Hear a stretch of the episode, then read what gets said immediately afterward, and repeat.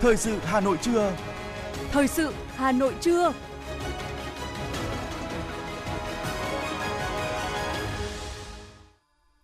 Thanh Hiền và Lê Thông kính chào quý vị các bạn. Bây giờ là chương trình thời sự của Đài Phát thanh và Truyền hình Hà Nội, phát trực tiếp trên sóng phát thanh tần số FM 90 MHz trên nay thứ bảy, ngày 27 tháng 8 năm 2022. Chương trình có những nội dung chính sau đây. Thủ tướng Phạm Minh Chính chủ trì hội nghị về thực hiện nghị quyết số 11 NQTVK của Bộ Chính trị.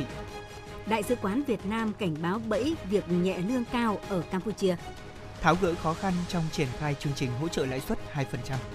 Hoàn lưu bão số 3, các tỉnh phía Bắc chịu nhiều thiệt hại, vẫn còn hàng trăm hộ dân bị cô lập. Phần tin thế giới có những sự kiện nổi bật. Ngân hàng dự trữ Liên bang Mỹ sẽ tiếp tục tăng lãi suất để chặn đà lạm phát. Na Uy từ chối giảm giá khí đốt cho các nước châu Âu. Sau đây là nội dung chi tiết sẽ có trong chương trình. Kính thưa quý vị và các bạn, sáng nay tại thành phố Lào Cai, tỉnh Lào Cai diễn ra hội nghị triển khai chương trình hành động của chính phủ thực hiện nghị quyết số 11 NQTVK ngày 10 tháng 2 năm 2022 của Bộ Chính trị về phương hướng phát triển kinh tế xã hội, bảo đảm quốc phòng an ninh vùng Trung Du và miền núi Bắc Bộ đến năm 2030, tầm nhìn đến năm 2045 xúc tiến đầu tư vào vùng với chủ đề tiềm năng cơ hội hợp tác phát triển. Ủy viên Bộ Chính trị, Thủ tướng Chính phủ Phạm Minh Chính chủ trì hội nghị.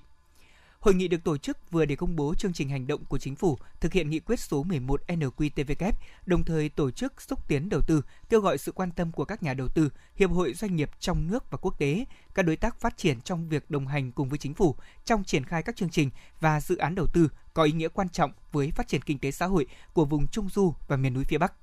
Trong khuôn khổ của hội nghị cũng diễn ra triển lãm ảnh nghệ thuật với tựa đề Vùng Trung Du miền núi phía Bắc, tiềm năng và cơ hội, giới thiệu về vẻ đẹp và vùng đất con người của vùng Trung Du miền núi phía Bắc, khắc họa những nét đẹp tiêu biểu trong đời sống văn hóa tinh thần, đậm đà bản sắc văn hóa dân tộc của đồng bào trong vùng. Nội dung chi tiết của hội nghị này chúng tôi xin giới thiệu với quý vị vào chương trình thời sự 19 giờ tối nay. Tối qua, Trung ương Đoàn Thanh niên Cộng sản Hồ Chí Minh, Ủy ban Quốc gia về Thanh niên Việt Nam tổ chức lễ trao giải thưởng Thanh niên tình nguyện ASEAN mở rộng năm 2022. Phát biểu tại buổi lễ, Bí thư thứ nhất Trung ương Đoàn Bùi Quang Huy bày tỏ tri ân các tổ chức cá nhân, các câu lạc bộ, đội, nhóm tình nguyện ASEAN mở rộng đã không quản ngại khó khăn, nguy hiểm, sẵn sàng tiên phong tình nguyện, nỗ lực hết mình cho các hoạt động tình nguyện vì cộng đồng, là những người đóng vai trò quan trọng trong thúc đẩy tinh thần đoàn kết hòa bình và phát triển tại từng quốc gia cũng như trong khu vực ASEAN mở rộng. Bí thư thứ nhất Trung ương đoàn Bùi Quang Huy cho biết, Trung ương đoàn, các cơ quan phụ trách công tác thanh niên của các nước ASEAN mở rộng sẽ quan tâm nghiên cứu các đề xuất, sáng kiến của các bạn, hỗ trợ để các đề xuất sáng kiến đó trở thành hiện thực. Giải thưởng Thanh niên tình nguyện ASEAN mở rộng năm 2022 là giải thưởng nhằm tôn vinh, động viên, cổ vũ và nhân rộng các điển hình tiêu biểu có những cống hiến và đóng góp xuất sắc trong công tác tình nguyện vì cộng đồng tại nước sở tại, hòa và hoặc khu vực. ASEAN cộng góp phần tích cực vào sự phát triển bền vững của khu vực ASEAN Cộng trong giai đoạn 2016-2021 được các tổ chức cơ quan và người dân ghi nhận và tôn vinh mỗi quốc gia sẽ tự đề cử tối đa một cá nhân và một tổ chức nhận giải thưởng. Năm 2022, sau quá trình tuyển chọn và đề cử đến từ các nước ASEAN mở rộng, ban tổ chức quyết định trao 10 cá nhân và 11 tổ chức. Trong đó, bên cạnh 10 nước thành viên ASEAN, còn có thêm các giải thưởng dành cho cá nhân tổ chức đến từ Nhật Bản và Trung Quốc. Hôm nay, Đại sứ Việt Nam tại Campuchia tiếp tục đưa ra lời cảnh báo về các đường dây lừa đảo, mua bán người diễn ra trong thời gian gần đây về các trường hợp công dân Việt Nam bị lôi kéo lừa đảo sang Campuchia làm việc bất hợp pháp. Ông Trần Văn Phương, trưởng phòng lãnh sự đại sứ Việt Nam tại Campuchia cho biết, trong thời gian vừa qua, một số đối tượng đã sử dụng mạng xã hội để lôi kéo người dân vượt biên trái phép sang Campuchia với lời hứa việc nhẹ lương cao, thậm chí là không đòi hỏi trình độ chuyên môn bằng cấp – có khi sẵn sàng hỗ trợ về chi phí và thủ tục nhập cảnh để nhằm dụ dỗ người lao động ra nước ngoài làm việc bất hợp pháp. Hệ quả là có nhiều trường hợp sau khi được đưa ra nước ngoài đã bị cưỡng bức làm việc, quản thúc nghiêm ngặt, chế độ đãi ngộ và tiền lương không được đảm bảo như cam kết, hứa hẹn. Trong thời gian vừa qua, các cơ quan đại diện của Việt Nam tại Campuchia đã phối hợp với các cơ quan chức năng địa phương, đặc biệt là các địa phương giáp biên giới với Campuchia, cùng các cơ quan chức năng nước sở tại, thực hiện nhiều biện pháp bảo hộ, hỗ trợ các trường hợp công dân gặp khó khăn, hoạn nạn và đưa về nước. Từ đầu năm 2022 đến nay, Đại sứ quán đã can thiệp, hỗ trợ pháp lý cho gần 2.000 trường hợp là công dân Việt Nam gặp khó khăn, trong đó bảo hộ đưa về nước khoảng 500 trường hợp bị dụ dỗ sang lao động bất hợp pháp và đang hỗ trợ rất nhiều trường hợp người Việt khác đang bị giam giữ tại Campuchia về nước. Trước tình hình nêu trên, Đại sứ quán Việt Nam tại Campuchia khuyến nghị mọi công dân cần đề cao tinh thần cảnh giác, tự bảo vệ bản thân và gia đình trước những lời dụ dỗ, việc nhẹ lương cao. Thưa quý vị các bạn, trong bối cảnh hiện nay thủ đoạn mua bán người ngày càng trở nên tinh vi phức tạp khi nhiều đối tượng sử dụng internet và mạng xã hội, đòi hỏi lực lượng chức năng phải nỗ lực và quyết tâm cùng sự đoàn kết của nhiều đơn vị và toàn dân trong cuộc chiến này. 20 tuổi, Vì Thị Biên ở huyện Mường La, tỉnh Sơn La là một trong số ít những cô gái trẻ bị lừa bán sang bên kia biên giới đã may mắn trốn thoát về nhà. Vì Thị Biên kể lại câu chuyện bị lừa trong 4 năm qua. Em làm ở trên huyện Mường La, bà thím rủ dê em đi làm sang bên Trung Quốc. Thế là sống ở đấy tận 4 năm. May mắn quá em lại về nhà được. Là một tỉnh giáp biên thời gian vừa qua hoạt động của tội phạm mua bán người ở khu vực biên giới Sơn La diễn biến rất phức tạp. Thành phần đối tượng phạm tội đa dạng có sự câu kết móc nối giữa các đối tượng ở trong và ngoài nước hình thành đường dây mua bán người xuyên quốc gia với những phương thức và thủ đoạn mới thông qua mạng xã hội để rủ dê lôi kéo nạn nhân. Trung tá Lê Mùi, Phó trưởng Công an huyện Mường La khuyên cáo. Sử dụng cái mạng xã hội Facebook, Zalo, sau đó kết nối mà chủ yếu là là người Mông với nhau thôi. Thế sau đó thì là nó đưa ra một cái uh, qua mạng xã hội thì đưa ra những cái hình ảnh, những cái uh, điều kiện nó cuộc sống vật chất nó nó nó, nó,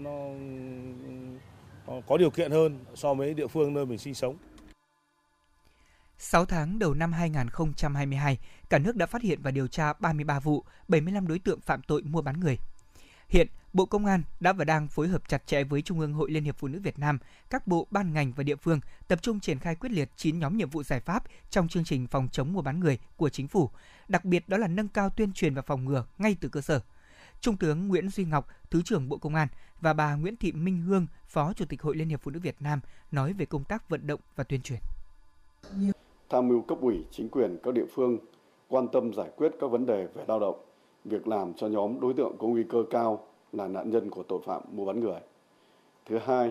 là tuyên truyền nâng cao nhận thức cho các cá nhân, gia đình, cộng đồng về phương thức thủ đoạn hoạt động của tội phạm mua bán người. Năng lực cho đội ngũ cán bộ hội để họ có thể làm tốt hơn cái chức năng bảo vệ quyền và lợi ích hợp pháp của phụ nữ ngay từ khi mà có những cái uh, dấu hiệu hoặc là có cái vụ việc vi phạm vi phạm thì chúng ta có thể phát hiện sớm. Bên cạnh đó thì các cái hoạt động phòng ngừa cũng sẽ được triển khai ngay tại cơ sở. Với những nạn nhân may mắn được trở về quê hương như Biên hay là những nạn nhân khác, cuộc sống bình yên có thể đã quay trở lại với họ. Tuy nhiên, nỗi ám ảnh sẽ theo họ đến suốt cuộc đời. Do đó, việc ngăn chặn từng bước đẩy lùi nạn mua bán người là phương thức quan trọng nhất để đem lại cuộc sống hạnh phúc và bình yên cho nhân dân, nhất là đồng bào ở khu vực giáp biên.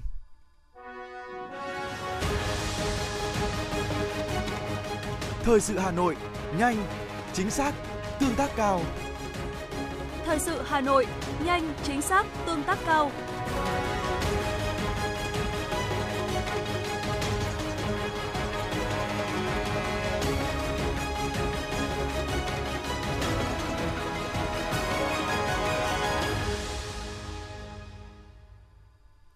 Những thông tin kinh tế sẽ tiếp nối chương trình. Trong 7 tháng đầu năm, Hà Nội đã thu hút được sấp xỉ 980 triệu đô la Mỹ vốn đầu tư nước ngoài FDI, xếp thứ ba cả nước và trở thành điểm đến hấp dẫn với các nhà đầu tư đến từ nhiều quốc gia vùng lãnh thổ. Để có được kết quả đáng khích lệ này, nhờ vào sự thay đổi chính sách cơ sở hạ tầng được cải thiện cũng như đơn giản thủ tục hành chính, tạo điều kiện tối đa cho các nhà đầu tư FDI của thủ đô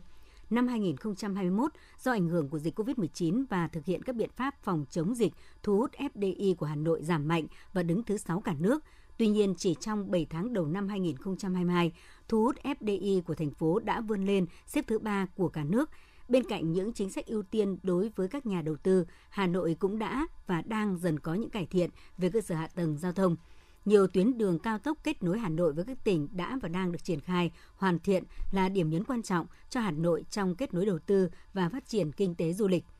Cùng với cả nước, Hà Nội đã và đang lấy mục tiêu thu hút đầu tư nước ngoài theo chiều sâu gắn với mục tiêu phát triển bền vững, ưu tiên những dự án chất lượng, sản phẩm có giá trị gia tăng và tính cạnh tranh cao, đưa Hà Nội trở thành trung tâm đầu não chính trị, hành chính quốc gia, trung tâm lớn về văn hóa, khoa học, giáo dục, kinh tế và giao dịch quốc tế, là điểm đến lý tưởng cho các nhà đầu tư nước ngoài như mục tiêu của nghị quyết 15 của Bộ Chính trị đề ra trong phát triển thủ đô tầm nhìn 2030-2045. Thưa quý vị, tại sự kiện giới thiệu sản phẩm ô cốp, chương trình mỗi xã một sản phẩm gắn với văn hóa các tỉnh miền núi phía Bắc tổ chức tại thị xã Sơn Tây vào ngày 31 tháng 8 tới. Văn phòng điều phối chương trình nông thôn mới Hà Nội và TikTok ký kết thỏa thuận hợp tác nhằm mang đến bộ giải pháp thương mại điện tử toàn diện cho các sản phẩm ô cốp của thành phố Hà Nội. Thủ đô Hà Nội có 1.350 làng nghề và làng có nghề, chiếm số lượng làng nghề lớn nhất toàn quốc, hội tụ 47 nghề trong tổng số 52 nghề truyền thống của cả nước. Trong số đó có 318 làng nghề và làng nghề truyền thống được Ủy ban dân thành phố công nhận. Mỗi làng nghề của Hà Nội đều mang đậm bản sắc riêng với sự kết tinh sáng tạo của những bàn tay người thợ và tình yêu nghề, tạo ra những sản phẩm độc đáo tinh xảo, mang đậm bản sắc của văn hóa dân tộc. Có trên 9.900 sản phẩm của nông sản, thực phẩm đã được gắn mã truy xuất nguồn gốc QR code. Được tích hợp ngay trên nền tảng, TikTok Shop sẽ giúp cho các chủ thể của Ocop tối ưu quy trình tiếp cận người dùng, đồng thời có những trải nghiệm thương mại điện tử liền mạch từ khâu tải sản phẩm lên nền tảng, quản lý đơn hàng, giao hàng và thanh toán. Đặc biệt với xu hướng mua sắm kết hợp cùng giải trí, các doanh nghiệp vừa và nhỏ sẽ càng có thêm nhiều cơ hội để gắn kết với cộng đồng thông qua yếu tố giải trí và khả năng tương tác cao trong những nội dung giới thiệu hoặc tạo nhu cầu cho những sản phẩm mới. Thưa quý vị các bạn, theo kế hoạch số tiền ngân sách nhà nước hỗ trợ ở lãi suất 2% cho doanh nghiệp, hộ kinh doanh và hợp tác xã trong năm 2022 là hơn 16.000 tỷ đồng. Tuy nhiên dự kiến đến cuối tháng 8, số tiền hỗ trợ lãi suất cho khách hàng mới giải ngân được 13,5 tỷ, tức là chưa được 0,1% kế hoạch, phản ánh của phóng viên thời sự. Qua 3 tháng triển khai chương trình hỗ trợ lãi suất 2% từ nguồn ngân sách nhà nước 40.000 tỷ đồng theo Nghị định 31-2022 NDCP, các ngân hàng thương mại đã vào cuộc rất tích cực với nhiều hoạt động cụ thể như ban hành quy định nội bộ, tổ chức tập huấn, giả soát đối tượng thuộc các ngành lĩnh vực được hỗ trợ lãi suất, phối hợp với chính quyền địa phương để truyền tải về chương trình hỗ trợ lãi suất tới các đối tượng thụ hưởng chính sách này. Tuy nhiên, do độ trễ của chính sách, thế nên bước đầu kết quả triển khai chưa được nhiều. Sau 3 tháng tiến hành triển khai, mới có gần 550 khách hàng được hỗ trợ lãi suất 2% từ ngân sách nhà nước với dư nợ khoảng 4.300 tỷ đồng. Qua giả soát của các ngân hàng, có hàng nghìn khách hàng thuộc đối tượng được giảm lãi suất, thế nhưng chỉ rất ít trong số đó đề nghị hỗ trợ. Vì một khi đã nhận hỗ trợ, doanh nghiệp sẽ phải tuân thủ các cuộc thanh kiểm tra. Dù chưa biết có sai sót gì hay không, thế nhưng cứ nghe thanh kiểm tra là nhiều doanh nghiệp e ngại. Ông Nguyễn Trần Mạnh Trung, Phó Tổng Giám đốc Việt Tiên Banh và ông Nguyễn Việt Cường, Phó Tổng Giám đốc Vietcombank nhận định. Nhưng mà khi mà mời họ tham gia chương trình thì, thì, thì họ lại từ chối. Họ từ chối họ bảo là thôi bây giờ tham gia được hỗ trợ lãi suất được mà sau này rồi thì lại bị kiểm tra thanh tra rồi thì kiểm toán hoặc là thanh tra vào làm việc với chúng tôi đến 3 4 tháng thì nó mất thời gian nó mất cơ hội làm ăn. Đấy. Các khách hàng có một số cái cân nhắc và thận trọng khi đề xuất hỗ trợ lãi suất bởi vì một số khách hàng đã từng trải qua cái đợt hỗ trợ lãi suất năm 2009 thì uh, Ờ, cái hồ sơ thủ tục phải hoàn thiện để phục vụ thanh kiểm tra sau này có thể ảnh hưởng đến hoạt động kinh doanh của doanh nghiệp. Một số e ngại trường hợp đã hạch toán lợi nhuận, chia cổ tức, trường hợp thanh tra kiểm toán yêu cầu phải thu hồi thì thì doanh nghiệp là khó cân đối. Các ngân hàng cũng kiến nghị cần có những hướng dẫn cụ thể hơn về đối tượng, phạm vi được hưởng hỗ trợ lãi suất hay thế nào là khách hàng có khả năng phục hồi. Theo đánh giá của Ngân hàng Nhà nước, nguyên nhân của kết quả này do một số khó khăn trong quá trình triển khai giải ngân. Ngân hàng Nhà nước cho biết sẽ ghi nhận những ý kiến và phối hợp chặt chẽ cùng các bộ ngành có liên quan, kịp thời tháo gỡ vướng mắc phát sinh nhằm đảm bảo hỗ trợ đúng đối tượng, minh bạch và hiệu quả. Ông Đào Minh Tú, Phó Thống đốc Thường trực Ngân hàng Nhà nước khẳng định. Tháo gỡ của các bộ ngành trung ương, của các cơ quan chức năng thanh tra kiểm toán, rồi thì của chính quyền địa phương và đặc biệt là các hiệp hội và sự cộng tác hợp tác chặt chẽ của doanh nghiệp. Tại hội nghị trực tuyến toàn quốc về phổ biến, giải đáp và tháo gỡ những khó khăn vướng mắc trong quá trình triển khai chương trình hỗ trợ lãi suất 2% từ nguồn ngân sách nhà nước 40.000 tỷ đồng theo Nghị định số 31, Thống đốc Ngân hàng Nhà nước Nguyễn Thị Hồng cũng cho biết, muộn nhất là đầu tuần sau, Ngân hàng Nhà nước sẽ thông báo tăng trưởng tín dụng phần còn lại của năm nay nhằm đáp ứng kịp thời đầy đủ về nhu cầu vốn cho nền kinh tế. Ngân hàng Nhà nước cũng sẽ đề xuất chính phủ báo cáo Ủy ban Thường vụ Quốc hội những khó khăn vướng mắc và đề xuất giải pháp để có thể đẩy nhanh tiến độ triển khai gói hỗ trợ này.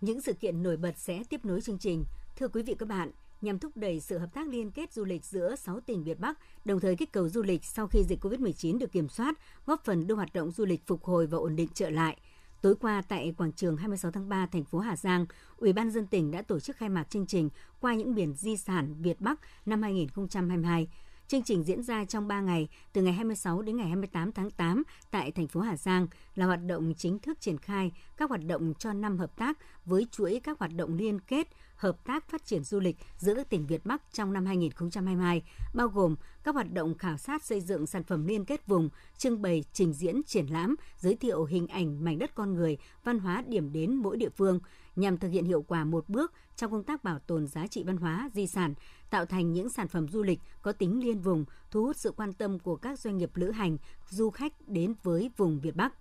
Cũng trong khuôn khổ sự kiện, Ủy ban nhân dân 6 tỉnh sẽ cùng nhau đánh giá lại kết quả thực hiện chương trình hợp tác từ năm 2008 đến nay để đề xuất các hình thức hợp tác liên kết, đổi mới hình thức tổ chức nhằm nâng cao hiệu quả phù hợp với bối cảnh tình hình trong khai thác tiềm năng thế mạnh du lịch vùng Việt Bắc. Với mong muốn áo dài sẽ trở thành di sản thế giới, vào chiều nay 26 tháng 8, Bảo tàng Phụ nữ Việt Nam tổ chức khai mạc triển lãm áo dài trên con đường di sản và trao tặng 200 bộ áo dài của 20 nhà thiết kế tại Bảo tàng Phụ nữ Việt Nam. Triển lãm sẽ dẫn dắt người xem đến với nhiều di sản thiên nhiên và văn hóa của Việt Nam thông qua các bộ sưu tập tiêu biểu. Trong mỗi bộ sưu tập, câu chuyện di sản và hơi thở của cuộc sống đương đại sẽ được tái hiện một cách độc đáo, đầy ý nghĩa và tính nghệ thuật trên những tà áo dài. Điểm nhấn của các bộ áo dài chính là việc các nhà thiết kế sử dụng chất liệu vải lụa và vải gai truyền thống để sáng tạo cũng trong triển lãm, ban tổ chức cũng sẽ trưng bày 1.500 cây gai lấy sợi, tái hiện người thợ thủ công làm nên những chất liệu để tạo ra những tấm vải lụa, vải đũi, chất liệu đặc biệt làm nên những tà áo dài đậm chất Việt. Triển lãm này tiếp tục là kết quả từ những nỗ lực của Bảo tàng Phụ nữ Việt Nam và các nhà thiết kế trong việc không ngừng kết nối các trái tim say mê tình yêu với di sản – sau triển lãm, các nhà thiết kế cũng sẽ trao tặng toàn bộ những tác phẩm áo dài cho bảo tàng. 200 bộ áo dài dừng chân tại đây sẽ tiếp tục được phát huy giá trị về văn hóa lịch sử về người phụ nữ Việt Nam trong thời gian tới.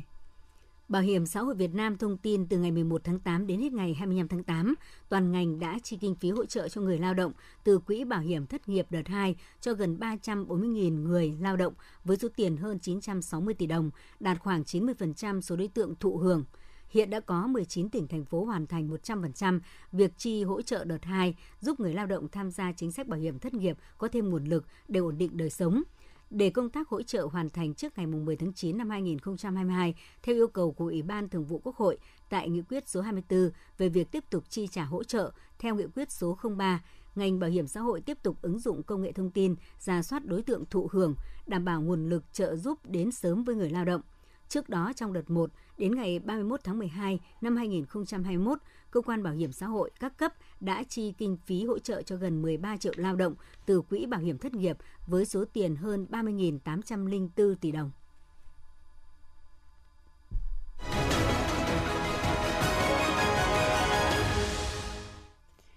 Sở Thông tin và Truyền thông Hà Nội đang vào cuộc xác minh làm rõ thông tin một nữ streamer nổi tiếng đã có những lời nói thiếu chuẩn mực về một lãnh đạo cấp cao. Theo đó, thì đơn vị này đang tiến hành xác minh và làm rõ thông tin về một nữ streamer, tức là người phát sóng trực tiếp cho người xem thông qua nền tảng mạng xã hội nổi tiếng ở Hà Nội, được cho là có những phát ngôn xúc phạm tới một lãnh đạo cấp cao ở trên mạng xã hội. Trước đó, trên mạng xã hội đã lan truyền lan truyền đoạn video clip có nội dung thể hiện việc một nữ streamer có tài khoản tên là M trong buổi live stream trên nền tảng Facebook Gaming khi có người hâm mộ bình luận khiếm nhã về những người hói thì cô gái này đã lấy một lãnh đạo cấp cao ra để làm ví dụ và có những lời nói không chuẩn mực. Hiện tại thì cộng đồng mạng xã hội đang lan truyền đoạn video clip có phát ngôn của nữ streamer này trên rất nhiều nền tảng. Rất nhiều những bình luận bày tỏ thái độ phản ứng gay gắt và cho rằng lời nói của cô là thiếu suy nghĩ. Do hoàn lưu bão số 3, nhiều địa phương phía Bắc đã ghi nhận những thiệt hại về nhà cửa hoa màu, nhiều tuyến giao thông bị sạt lở, ách tắc. Quảng Ninh là một trong những địa phương chịu ảnh hưởng nhiều nhất, đặc biệt là huyện Tiên Yên. Đến chiều ngày 26 tháng 8, vẫn còn hàng trăm hộ dân ở đây bị cô lập. Lực lượng chức năng đã hỗ trợ di rời toàn bộ 600 hộ bị ngập đến nơi khô giáo an toàn. Huyện đang khắc phục hai điểm sạt lở và nối lại giao thông một số tuyến đường bị chia cắt. Toàn huyện có trên 400 hecta lúa, cây lâm nghiệp và một số diện tích nuôi trồng thủy sản bị ngập úng. Bão số 3 cũng đã gây mưa vừa, mưa to và có nơi mưa rất to tại tỉnh Phú Thọ. Lượng mưa có thời điểm lên tới hơn 150 mm. tại một số huyện vùng núi như là Tân Sơn, Thanh Sơn, nước từ thượng nguồn đổ về cũng đã gây tình trạng lũ ống, lũ quét và các tràn nước chảy xiết, có nơi ngập trên 1 mét sạt trượt bờ ngòi, sạt lở đất và đường bê tông dân sinh tại một số địa phương. Nhiều vị trí mặt đường bị hư hỏng nặng nề. Còn tại tỉnh Sơn La, mưa do hoàn lưu bão kết hợp cùng với lũ từ đầu nguồn dồn về cũng đã cuốn toàn bộ cống thoát nước ở bản Hốc, xã Nạm Păn. Tuyến đường Nạm Păm đi Ngọc Chiến, huyện Mường La cũng bị chia cắt hai đầu. Chính quyền địa phương này đã cử người ứng trực tại khu vực để đồng thời cắm biển căng dây cấm người dân đi qua khu vực này. Tuy thì mưa đã ngớt nhưng lượng nước trên các sông suối nhỏ đang đổ về, chảy xiết và có nguy cơ sạt lở là rất lớn.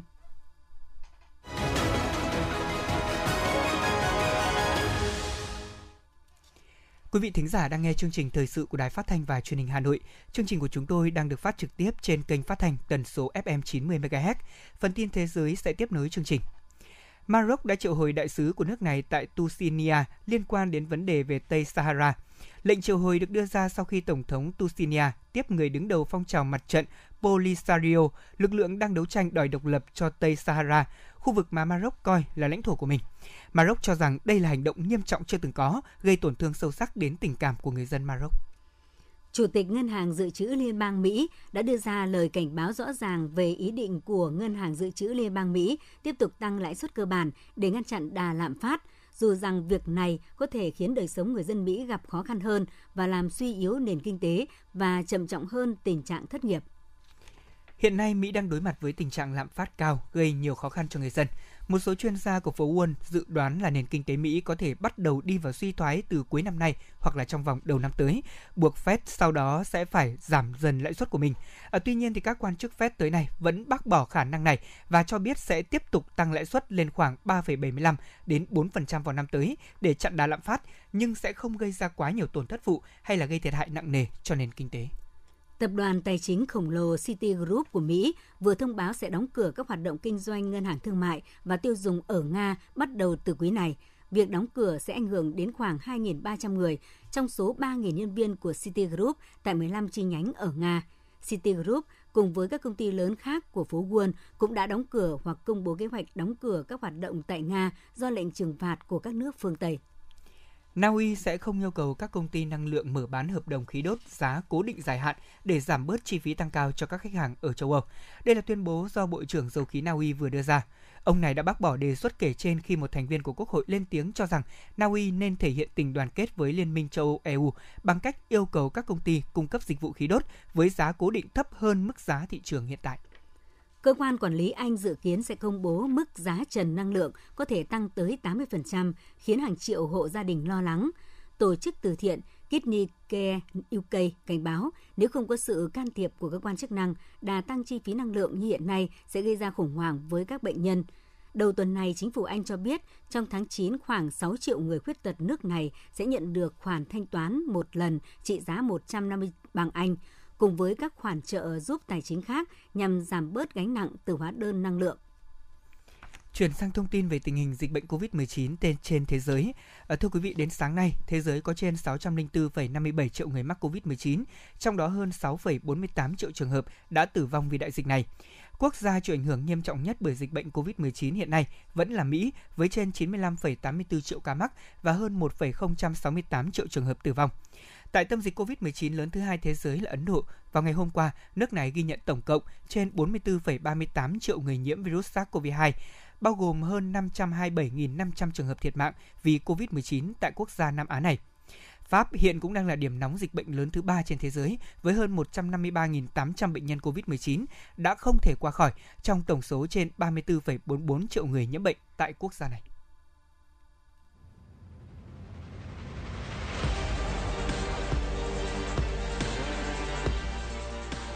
Bản tin thể thao. Bản tin thể thao.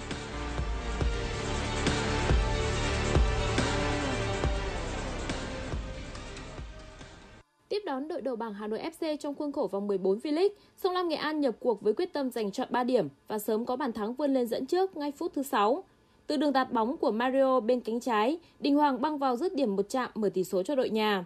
Có lợi thế dẫn bàn, đoàn quân của huấn luyện viên Nguyễn Huy Hoàng chủ động triển khai lối đá phòng ngự phản công, trong khi Hà Nội FC tăng cường sức ép nhằm tìm kiếm bàn gỡ. Phải chờ đến phút 68, đội khách mới có được bàn gỡ sau pha xử lý đẳng cấp của tiền đạo người Brazil Lucas. Hòa chung cuộc một đều, Hà Nội FC chấm dứt chuỗi 7 trận thắng liên tiếp tại V-League 2022 nhưng vẫn giữ khoảng cách 9 điểm trước Sông Lam Nghệ An. Cùng giờ trên sân Rạch Chay, câu lạc bộ Hải Phòng có cuộc tiếp đón Thành phố Hồ Chí Minh trong trận cầu đầy kịch tính. Ngay phút thứ ba, lưới của đội khách đã rung lên. Từ một pha phản công nhanh, Rimario thoát xuống tốc độ trước khi căng ngang vừa tầm để Mbande đang băng vào dứt điểm chính xác, mở tỷ số trận đấu. Một ngày thi đấu đầy khó khăn của thầy trò huấn luyện viên Trương Việt Hoàng mới chỉ bắt đầu khi mà liên tiếp sau đó phải nhận thêm hai bàn thua. Với lợi thế dẫn bàn 3-0, Hải Phòng thi đấu chùn xuống và điều này tạo cơ hội để đội khách có được hai bàn gỡ vào các phút 63 và 74. Tuy nhiên, đến phút 83, cách biệt lại được nới rộng lên thành hai bàn sau pha lập công của Joseph Mbade. Những nỗ lực sau đó chỉ giúp câu lạc bộ Thành phố Hồ Chí Minh có thêm được một bàn gỡ trước khi đành chấp nhận rời sân với tỷ số xít sao 3-4. Bất ngờ đã không xảy ra tại tứ kết giải cầu lông vô địch thế giới 2022 khi các tay vợt được đánh giá cao hơn đều giành quyền đi tiếp. Ở nội dung đơn nam, hạt giống số 1 Victor Asensen dễ dàng đánh bại hạt giống số 6 Anthony Sinisuga Ginting sau 2 set với cùng tỷ số 21-10 để giành quyền vào bán kết gặp hạt giống số 4 Cho Trang. Trận bán kết còn lại là cuộc so tài giữa Kulavus Vidastan và hiện tượng của giải năm nay là Zhao Rumpeng. Ở nội dung đơn nữ, tay vợt chủ nhà đồng thời là hạt giống số 1 Aken Yamaguchi cũng đã vượt qua tay vợt từng 3 lần vô địch thế giới Caroline Martin chỉ sau 2 set đấu thuyết phục với tỷ số cùng là 21-17. Đối thủ tiếp theo của Yamaguchi sẽ là hạt giống số 3 An Sejang sau khi tay vợt người Hàn Quốc giành chiến thắng 2-1 trước Hanju để lần đầu tiên có mặt tại bán kết giải vô địch thế giới. Trong khi đó, hạt giống số 2 Tai Chuing cũng dễ dàng nối dài mạch thắng của mình khi chỉ cần 2 set để vượt qua Busanan Omrarumfan. Tai Chuing sẽ gặp hạt giống số 4 Chen Jufei ở bán kết. Dự báo thứ tượng Trôi theo Trung tâm Dự báo Khí tượng Thủy văn Quốc gia, đêm 26 tháng 8 và sáng sớm ngày 27 tháng 8, ở khu vực Tây Bắc và Việt Bắc có mưa rào và rông, cục bộ có mưa to với lượng mưa phổ biến từ 20 đến 40 mm, có nơi trên 70 mm. Ngoài ra do ảnh hưởng của gió mùa Tây Nam nên khu vực Nam Trung Bộ, Tây Nguyên và Nam Bộ có mưa rào và rông, cục bộ mưa to với lượng mưa từ 10 đến 30 mm, có nơi trên 50 mm. Trong mưa rông có khả năng xảy ra lốc xét và gió giật mạnh, nguy cơ cao xảy ra lũ quét sạt lở đất tại các tỉnh miền núi và ngập úng tại các khu vực trũng thấp.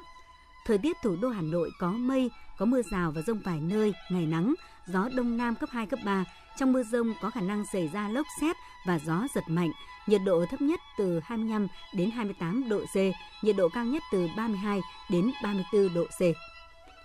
Quý vị và các bạn vừa nghe chương trình thời sự của Đài Phát thanh và Truyền hình Hà Nội, chỉ đạo nội dung Nguyễn Kim Khiêm, chỉ đạo sản xuất Nguyễn Tiến Dũng, tổ chức sản xuất Xuân Luyến. Chương trình do biên tập viên Thủy Chi, phát thanh viên Thanh Hiền, Lê Thông cùng kỹ thuật viên Quang Ngọc thực hiện. Kính chào tạm biệt, hẹn gặp lại quý vị thính giả trong chương trình thời sự 19 giờ tối nay.